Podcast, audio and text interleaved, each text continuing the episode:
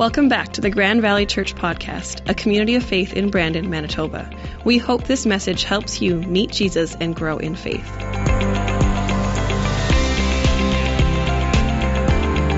Last week, we launched into a new series here called Who's in Charge? And we've been using this image of a car with two steering wheels. And some of you saw in the email that we sent out last week, it, this kind of image came from an interaction I had with Olivia when I was coming home, bringing her home from daycare. And we had been up at the Air Museum at the airport, and there's an airplane in there that you can climb up to, and you can grab the, the control yoke and you can turn it. And Olivia thought that it was so incredible that she could sit in the pilot seat and turn this control yoke, and the one in front of me was turning too. And so I was explaining to her that this plane was used for training pilots. And so there'd be an instructor and a trainee, and they could both fly, fly, the plane and that even now on bigger planes that pilots work together in pairs. There's a pilot and a co-pilot and they work together to fly the plane. And then a little later we were coming home from daycare and she looks up and says why does the car only have one steering wheel? Like why isn't there two like the plane? And so i'm trying to figure out how do i explain this to her? You know if nikki and i both had a steering wheel for the car we're probably not getting to the destination because we're going to have different ways of wanting to get there. You know, pilots, they work together. I'm not, you know, it's not a comment on our relationship. I'm not trying to say that. But there's this thing of, of in a car, one person's in charge, one person's driving. And, you know, we have a term for the other people in the car. We call them backseat drivers when they try to interfere with the driver driving the car, right? You've all experienced that. Maybe you've been the backseat driver. But what we're talking about with this series and this idea of the car with the two steering wheels is saying who's really in charge. There's always times where we have character, character traits or desires or, or pieces of us that are in conflict with one another. Like what, kind of what Alistair was just saying about sometimes there's something on the throne of our hearts that isn't actually what we want to be there. And last week, Vicky started things off by talking about gratitude and entitlement, and how gratitude and entitlement are often competing for control. But the thing about gratitude and entitlement is, I'm pretty sure we all would agree that moving towards gratitude is a better option than moving towards entitlement. It's kind of a clear, cut and dried. Which one do we want in the driver's seat? Well, we want gratitude instead of entitlement. But today we're talking about something that isn't quite as clear cut as that one. We're talking about one that's a little more murky, a little more, takes a little more out of us to dive into and figure out together. And we're talking about one that isn't just a Christian problem. This is a human problem. And that's what we're doing with this whole series is we're talking about things that are just part of our humanity. And then we're looking at what scripture and what God has to say and how Jesus wants to be part of this with us. And so today we're talking about the concept of behavior. Now, human behavior is a ginormous realm, and we're not going to cover all of human behavior in 30 minutes on a Sunday. That's just not going to happen. But what we are going to do is we're going to narrow down our focus and we're going to talk about one piece specifically. And that's the interaction and the relationship that our emotions have in shaping and kind of directing our behavior, our actions. Now, every one of us knows this about us that our emotions shape our actions and shape our responses. And we're not talking about abolishing those. I'm going to get more about that in a second. And the other thing, when you hear that someone, you know, a pastor like me stand up in the church and talk about behavior, some of us have a memory of times when the church has tried to dictate or control or shape people's behavior. That's not what our goal is today. Our goal is not to control your actions, not to control your behavior, not to control your thoughts. In fact, all the church has really proven in that is that when we try to legislate morality, we fail.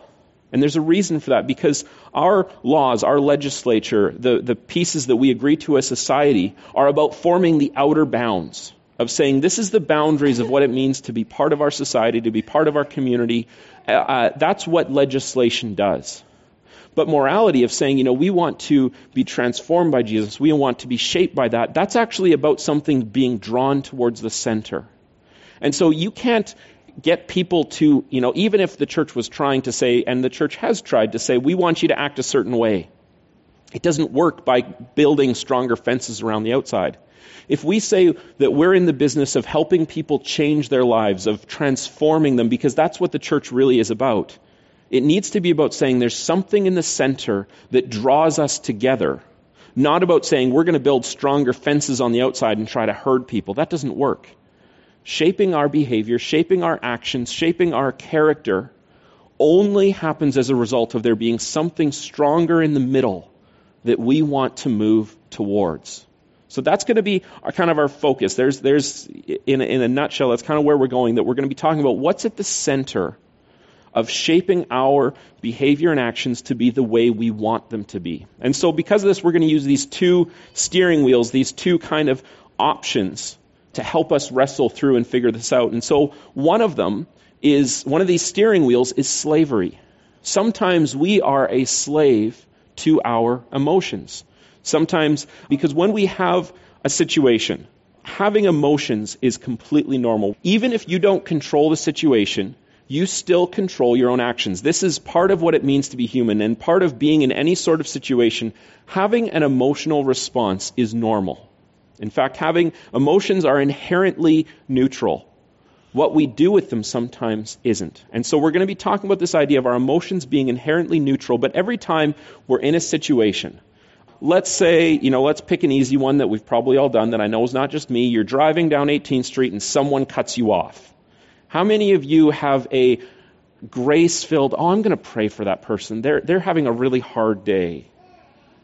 Okay, we don't have that response. Let's be, we can be honest here. This is a safe space to be vulnerable. What is more likely our response? We wave with less than five fingers?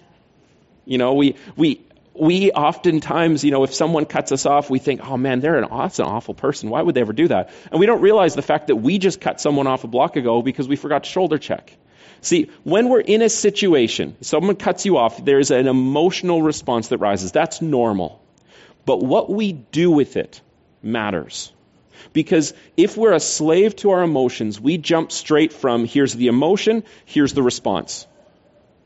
We just are controlled by it. But there's something we can do, and this is what we're focusing on. We can actually stop that process. We can arrest it. We can interrupt it and say, how really do we want to act? How really do we want to respond when someone cuts us off? Or, you know, and that's a frivolous example. We can all think of more kind of deeper examples than that. But here's where I want to start with before we come back to this concept of slavery. Our emotions are neutral. It's what we do with them. It's not wrong to have an emotional response. That's what I'm going to get to. And we say Ephesians 4:26. This is Paul's instructions to the Ephesian church in part of this chapter where he's talking about how do you live in community with one another. He says, "Don't sin by letting anger control you. Don't let the sun go down while you're still angry." See, he doesn't say don't sin by being angry. He says don't sin by letting anger control you. When we let an emotional response control our actions, that's when we've crossed the line. That's when we take uh, are allowing it to do something more in us than what we want it to do. In fact, it's it's essentially it's acting without thinking when we let our emotions take control of us. This is what, what Paul says in Ephesians 4. And you might be thinking, well, should we ever be angry? And what's interesting is in the Greek, there's actually two different words for anger that get used. Well, so when Jesus was teaching and when Paul was writing, they had two words at their disposal to talk about emotions of anger. They had one that was like a short term frustration. So if you stub your toe on the coffee table, which we've all done, and you're angry at an inanimate piece of furniture, are you like seething with rage and you hate that thing? No, hopefully not. But if you have this like moment of like frustration of like, ah, it's stupid coffee table, I did it again. Really, we're angry at ourselves because we kicked it. Like that's really what it is. But these like brief moments of frustration. That's the, the Greeks actually had a different word that they could use when they're talking about that.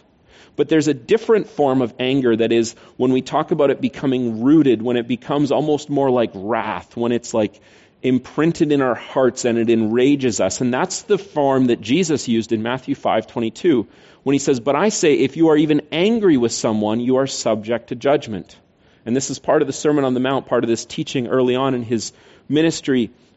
And he's saying, if you are angry with someone to the point where it is a festering wound in your heart, you've crossed a line. And in fact, as you go through, you see that what Jesus is really pushing at is saying that we need to act with love towards one another. But he's saying at this start, you know, people would say, well, as long as I didn't murder someone, I'm still okay. I can be angry at them as long as I don't act on it. And Jesus is saying, no. when we let an emotion take root in our hearts, when it controls and it shapes us, that's when we're crossing a line. And that's when we have become this slave to emotion where we go straight from an emotional response to a behavior when something like that takes root in our heart in our in our hearts. And so sometimes people when we come to this topic of emotions and behaviors, we think, isn't there a third option? Can't we just like suppress our emotions? Can't we just bottle them up and never feel them and push them away and never act on them? Wouldn't that be better for us as people in society? But the truth is that suppressing our emotions denies our humanity and how God created us. One of the things that I really quite enjoy, if, if, if I get to pick the movie we're watching, I really like sci fi movies. I really like science fiction. And there's a reason for it. It's not just that spaceships and lasers are cool, which they are it's science fiction has this unique genre ability where we can create a complex question or a complex world and say we want to wrestle with this topic through the medium of science fiction. And and science fiction tends to go that way. And I really like like a really like thought provoking like challenging situation where characters get put in a complex situation. They have to figure out what are they going to do and there was a movie that came out in 2002. I know it's kind of old and it, it didn't get a wide release and most people didn't know it existed called Equilibrium. And this movie is set in the future. It's set after World War III happened. And the beginning of the movie starts with this kind of narrative of saying that after World War III, humanity realized that if there was another war, our capacity to eradicate life is too great. We cannot afford the cost of another war. And so the response in this movie that humanity came up with was to create a drug that suppressed all emotions. And every civilian, every person had to take a daily dose of this drug and they would have no emotions at all. And this was the way of safeguarding humanity. But there's a cost that comes with that. And, and in the movie, there's this rebel faction. There's these people living outside the walls of the cities that are trying to protect art and music and culture from being destroyed by the government of saying, you know, no, we want to hold on to these things that make us feel. Isn't it better to have emotions? And the whole conflict of the movie is based around this one officer who decides to stop taking this drug that suppresses his emotion. And the whole moral of this, of this movie, and yes, it's action packed and it's fun and I kind of liked it, but the whole moral was saying that if we want peace at the cost of having emotions, if we want peace at the cost of feeling, if we want peace at the cost of what makes us human, it's not worth it. And so the whole movie becomes how do we wake people up to say that how we feel and how we respond actually matters, that this is important. See, suppressing our emotions doesn't get us very far. In fact, it, it makes us less than what God created us to be. And on the second part, it actually, if we suppress them, eventually we can't suppress them anymore. And you've all been in that situation, or maybe you've experienced it where, you know, grief is a, tif- is a difficult one. Unprocessed grief. If we just let grief sit and we never actually process it, if we never actually engage with it, if we never actually ask the questions of, well, why do I feel this way, and recognize that grief usually comes because we cared, not because we didn't care. Grief can manifest itself in different ways, and, it, and we can start being irritable to the people around us, or we can start making choices that aren't choices we normally would make because we have this stockpile of emotion that we haven't learned to deal with, that we haven't learned to make peace with. See, suppressing just puts us in that sort of situation. So, if suppression doesn't work, the, the other form, form, the steering wheel on the one side that I talked about was slavery of what does it mean to be a slave to our emotions when we let our emotions just directly control our behavior. And I want to give you an example of this. Now, back when Nikki was pregnant with Olivia, now uh, she gave me full permission to tell this story, so don't throw coffee cups at me or start sending me angry text messages already we got to see firsthand what it looks like when emotion leads straight to action constantly and repeatedly. And there was, you know, through the first part of Nikki's pregnancy, she had kind of awful morning sickness, and she reached this point where she was like, you know, actually, I, am good to eat. And, and she asked me one day, can you make steak? And I said, sure, I can make steak, because she was in this point where she's like, I, I think I can eat meat again. I really want a nice steak. So I, that night, I cooked steak. Now, it was pre charcoal enlightenment, so I cooked it on a skillet on the stove and, and did a nice decent steak. And I, Nikki was in the living room. I said, hey, supper's ready. I had steak. I had some sides on it, set down our plates. And we sit down at the table to eat. And Nikki instantly starts crying. And like, not just like little cry, like, like sweeping crying. And I'm sitting there like, I screwed up. What did I do wrong? Like, did you ask for chicken? Did you ask for something else? Like, did I, did I put it on the wrong side of the plate? Like, like, what did I do? What did I do? And finally, Nikki kind of composes herself a little bit, and it wasn't upset. She wasn't angry. In fact, it was this deep gratitude that she had asked for steak, and I made steak. And she was so overwhelmed with gratitude in that moment that she just had to cry. And, you know, we started to learn this was a normal part of it.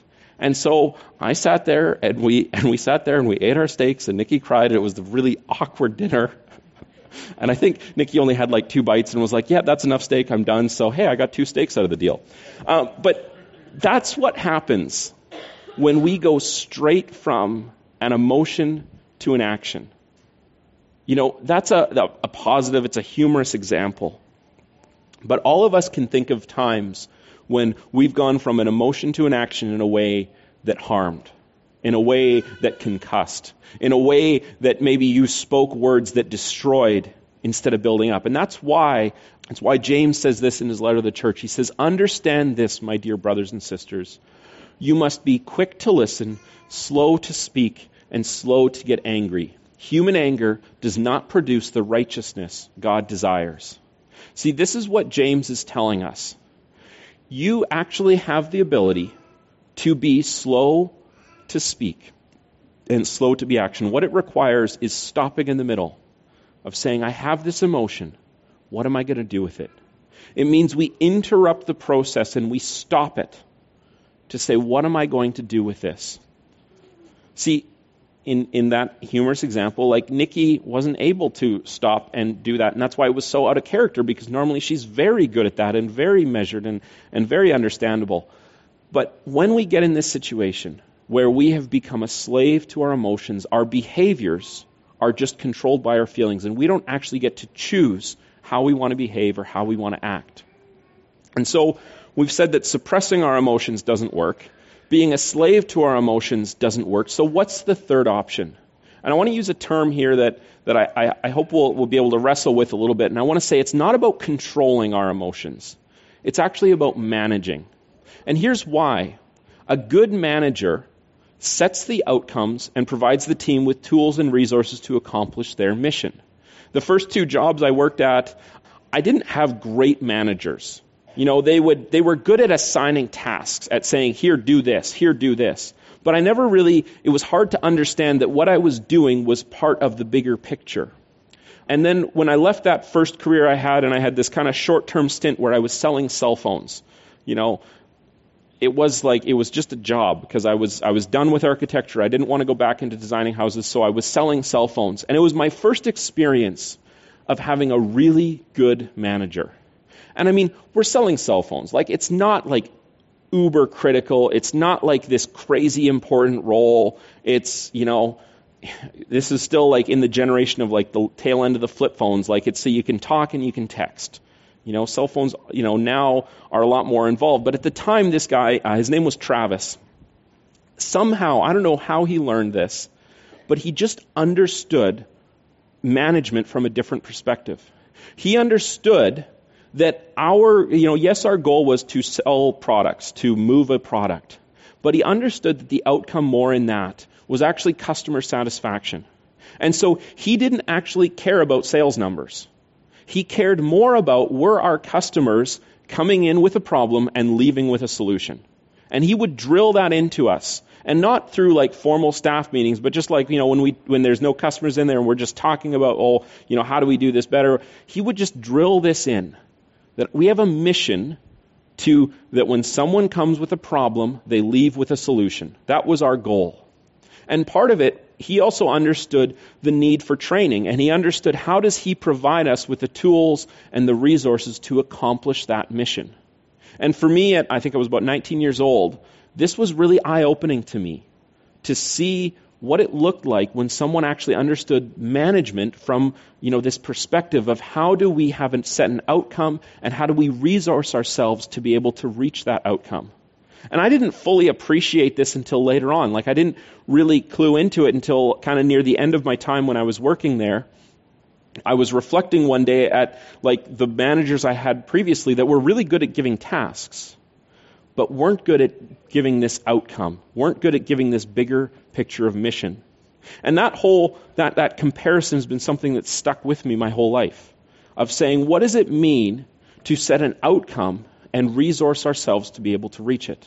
So when we talk about our emotions, how do our emotions shape our behavior? I think this phrase management really helps because it's about saying, what is the outcome? What is the mission? What is the goal of who I want to be? Now, I, I, hope you agree with me on this, and maybe if you're just checking out faith, or maybe you just have questions, you might not agree with me on this yet, and that's okay.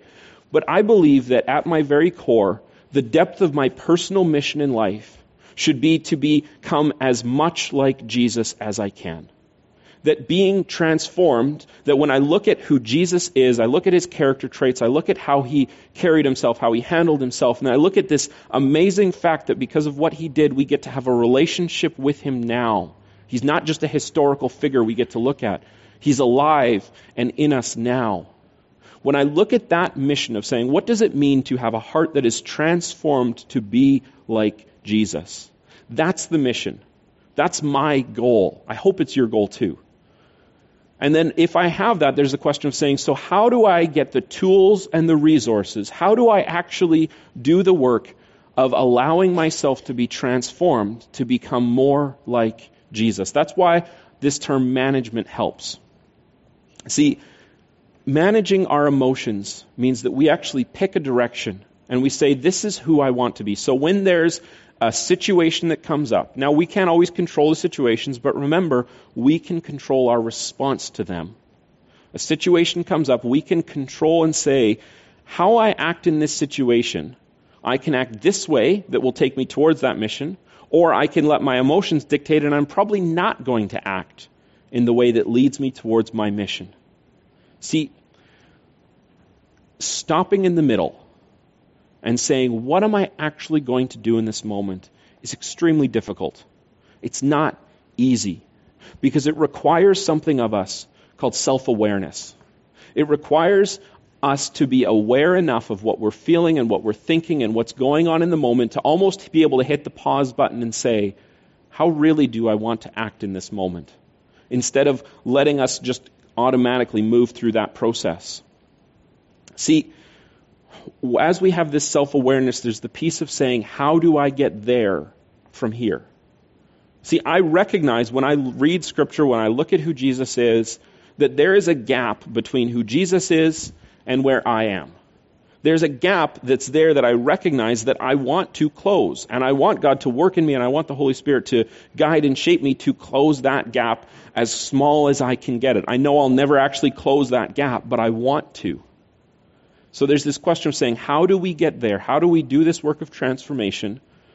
How do we get there from where we are now? And I want to introduce another term for you and a definition that I'm going to work with, and it's called leadership. Leadership, at its most basic level, I love this definition, taking people where they don't want to go. Because if they wanted to go there, they wouldn't need a leader, right? Think about the Old Testament when Moses was called by God to lead the Israelites out of slavery and into a place literally called the Promised Land. Wouldn't you want to go to a place called the Promised Land? Like, come on, you, it, that's what it's been called. It's this promise that God has this land for your people that will be flowing with milk and honey. It'll be perfect. It's meant for you. Why wouldn't they want to go there? In fact, without Moses, the Israelites would have turned around and gone back to Egypt and said, Hey, can we be slaves again?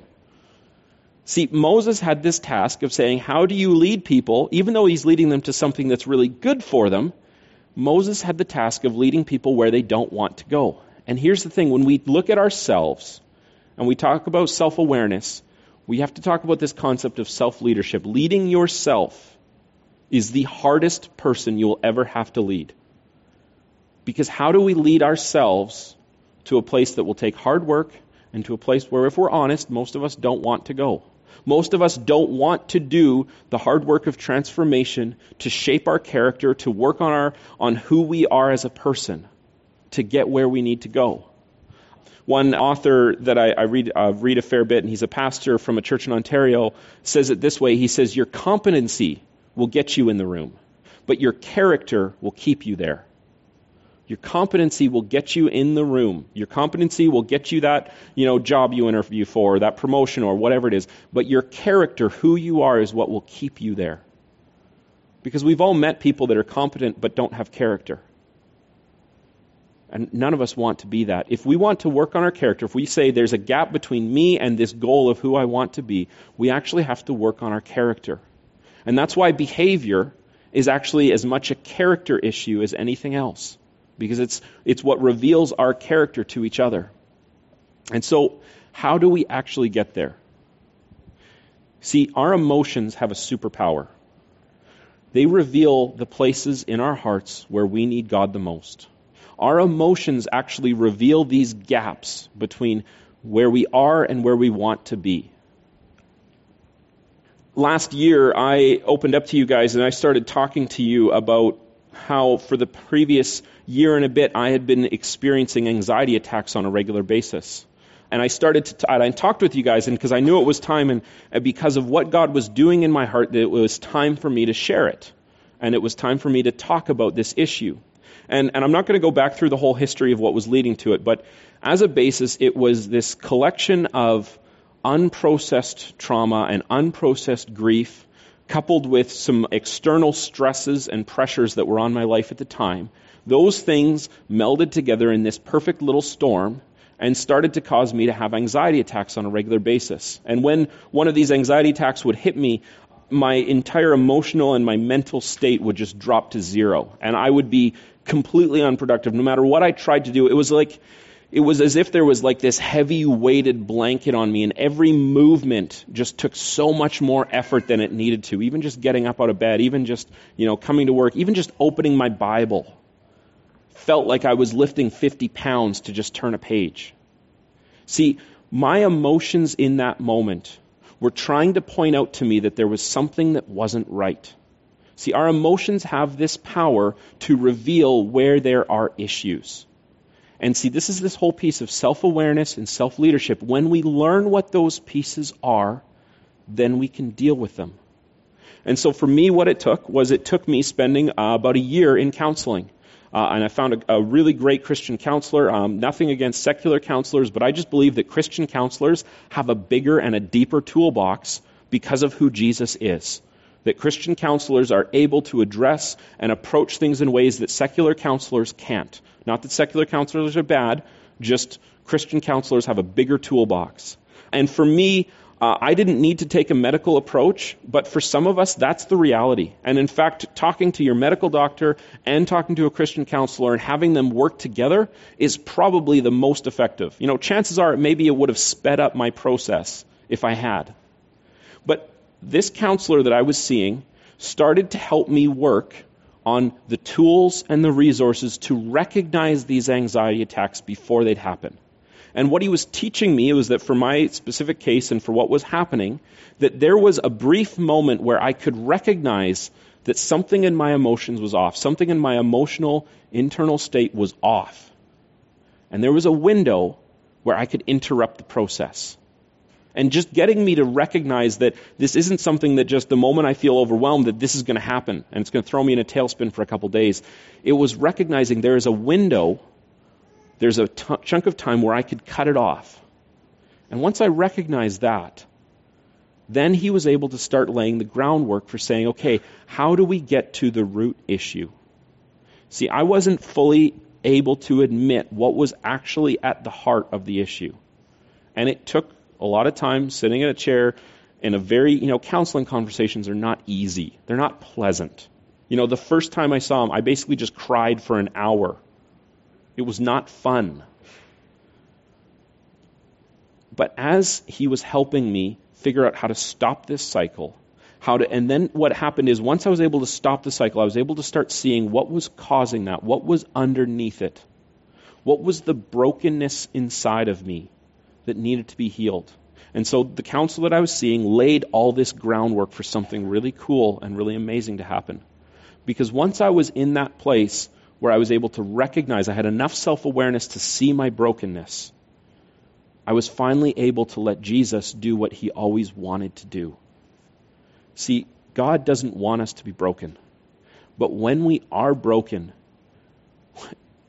we can open ourselves up to God in ways that we can't when we're feeling healthy or even when we're feeling kind of wounded, in that brokenness, Jesus was able to meet with me and start revealing that underneath this wound was a lie. Underneath this wound was an issue that was unresolved from a long time ago that needed to be dealt with. And how it needed to be dealt with was for me to let Jesus in, to let Jesus take that moment and reshape it for me and be able to show me what was really happening, that my perception of that instant was flawed. I didn't know, in the moment of that instant, I didn't know that God was there, but He was. I couldn't recognize that God was walking beside me because I was so clouded by this wound to see that God was actually right there. And this is the promise of Psalm 34 that the Lord is close to the brokenhearted. This is an ongoing theme throughout Scripture that God is close to us when we are wounded, when we are hurt. And so, if we want to manage our emotions, if we want our character to grow, there is a level of saying we have to start letting Jesus in to these moments where our character flaws come out. And so I want to give you an opportunity to do that this morning. We're not going to do our regular conversation piece because I think this is what we need to do. Uh, and I want to invite you, if you have, um, if you got a Connect card with you, there's a blank spot, and I want you to, to, to maybe, sometimes it helps to journal and to write down your thoughts. If that's something that helps you, you can write on it, don't turn it in, just keep it, or pull out your phone and go to the notepad and write a note for yourself. But here's the, the first thing I want to invite you to do, and this might be a little difficult, but I, we know that God wants to heal us. We know that God wants to walk beside us and help us in these moments. So, our, our first step, I want you to take a moment and think about a time that revealed your own brokenness or your own character flaws. Maybe this isn't a pleasant thing to think about, but take a moment and think of a time when did one of my character flaws come out that I wish I didn't have? Maybe it was even something in the last week or so. Are you able to find one? Are you able to think of one?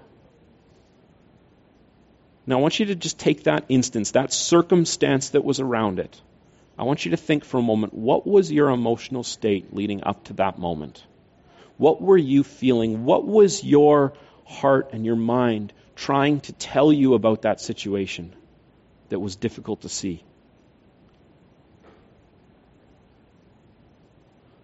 What was in that moment that caused you to act? Maybe you uh, Maybe you said words that, that, that tore someone down when you didn't mean to, or maybe you acted in a way that hurt someone. Or maybe it was a situation where you just needed to show grace to someone, but instead you were flippant in dismissal. We all have these character flaws, but it's what we do, what we do with them matters. And so think about what was your emotional state leading up to that. Now this is the crucial one. Are you willing to hand that situation and hand that character flaw over to God. This was the toughest part for me was to take this wound that had become part of my my identity and be willing to say, "Okay, God, you can take it." Are you actually willing to let go of this moment that revealed your character flaw? Are you willing to let go of it and hand it over to God? And if you are, I want to ask you to do something really simple. I'm just going to ask you to close your eyes and pray with me. I'm not going to ask you to throw, put your hands up. I'm not going to ask you to identify in any way. Just pray. Jesus, we know that we have character flaws. And we have this, this moment that we're thinking of right now where we acted in a way that was not how we want to act. It was not in a way that leads us closer to you, but Jesus, would you help us to hold it with open hands? And would you take it from us? this moment, this wound, this, this piece of ourselves that hinders our ability to walk closer to you. Jesus, would you take it? And Jesus, we confess the times that we have let fear and our desire for control to take over. When we have held tightly and we've made peace with this wound or this experience. And we made a deal with it and let it shape us. But God, we know that you're bigger than that. We know that your love is greater than that. We know that your mercy is more than that. And so, Jesus, this morning, we take this piece and we give it to you. We ask that you take it from us. And Jesus, would you replace it with your love? Would you replace it with revealing to us how close to us you wish to be? How deep the relationship is that you long to have for with us? And Lord, would you guide us and protect us? That when we find ourselves in a similar situation again, would you help us recognize that you are with us? In the name of your Son, Jesus, we pray. Amen. There's still another piece to it.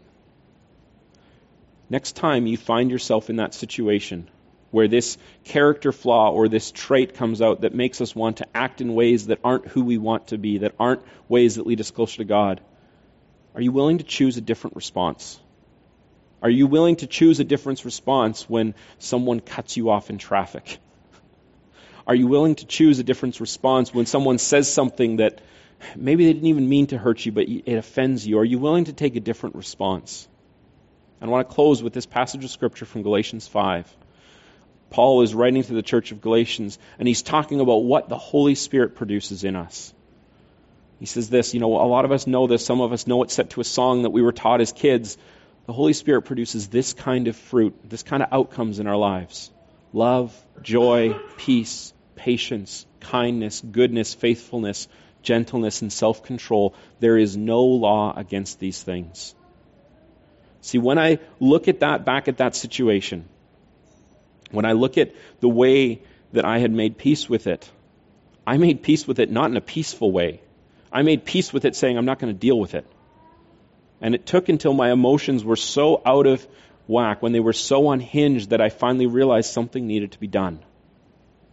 And then now on the other side of it, it's been two years since I've had an anxiety attack. And it's something I'm still aware of. I've had moments when I've been close. But I have the tools and the resources now, and I have the foundation of knowing that Jesus has taken that peace away. That they don't happen, that they can be stopped. And so that's my prayer for you. That in whatever peace was, we talk about this, this topic of, of emotions and behaviors, that you would be able to find that peace of Christ working in your lives, transforming and shaping you, so that you can choose to live in this way. That we as a community of faith can live out genuine love, joy, peace. Because that's the mark of what it means to walk with Jesus. Let me pray for you and then we'll wrap up. God, thank you for this time. Thank you that we get to gather together. And God, thank you that you are close to the brokenhearted, that you walk with us and that it's your desire to heal us and draw us closer to you. That that gap between us and who you are that we long to close, you've sent your Holy Spirit to guide us in that. And so, Lord, this morning, would you not let this end here when we walk out of this room, but would you walk with us and make us aware that you are walking with us in the coming days and weeks and months? And would you lead us into that place of reaching those deeper heart, parts of our heart that you still want to heal? So that we don't have to suppress our emotions, we don't have to be a slave to them, but they can be part of what draw us deeper together in community with one another and with you. In the name of your Son, Jesus, we pray. Amen. Folks, next week we are continuing with Who's in Charge, and we're tackling another one. I want to invite you, um, just one last little reminder. If you got a place to stick up a poster for our Budget Breakers workshop, grab a poster from the Connect Center. And if you're interested in next, if you're interested in knowing what's the next step to grow in your walk with God, sign up for next. Just check it off on the card and drop it off in one of the boxes or drop it off at the Connect Center. Folks, I hope you have a great week. We'll see you Sunday.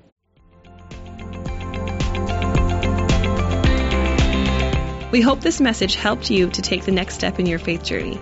If you're in the area, we'd love to have you join us Sundays at 11 a.m.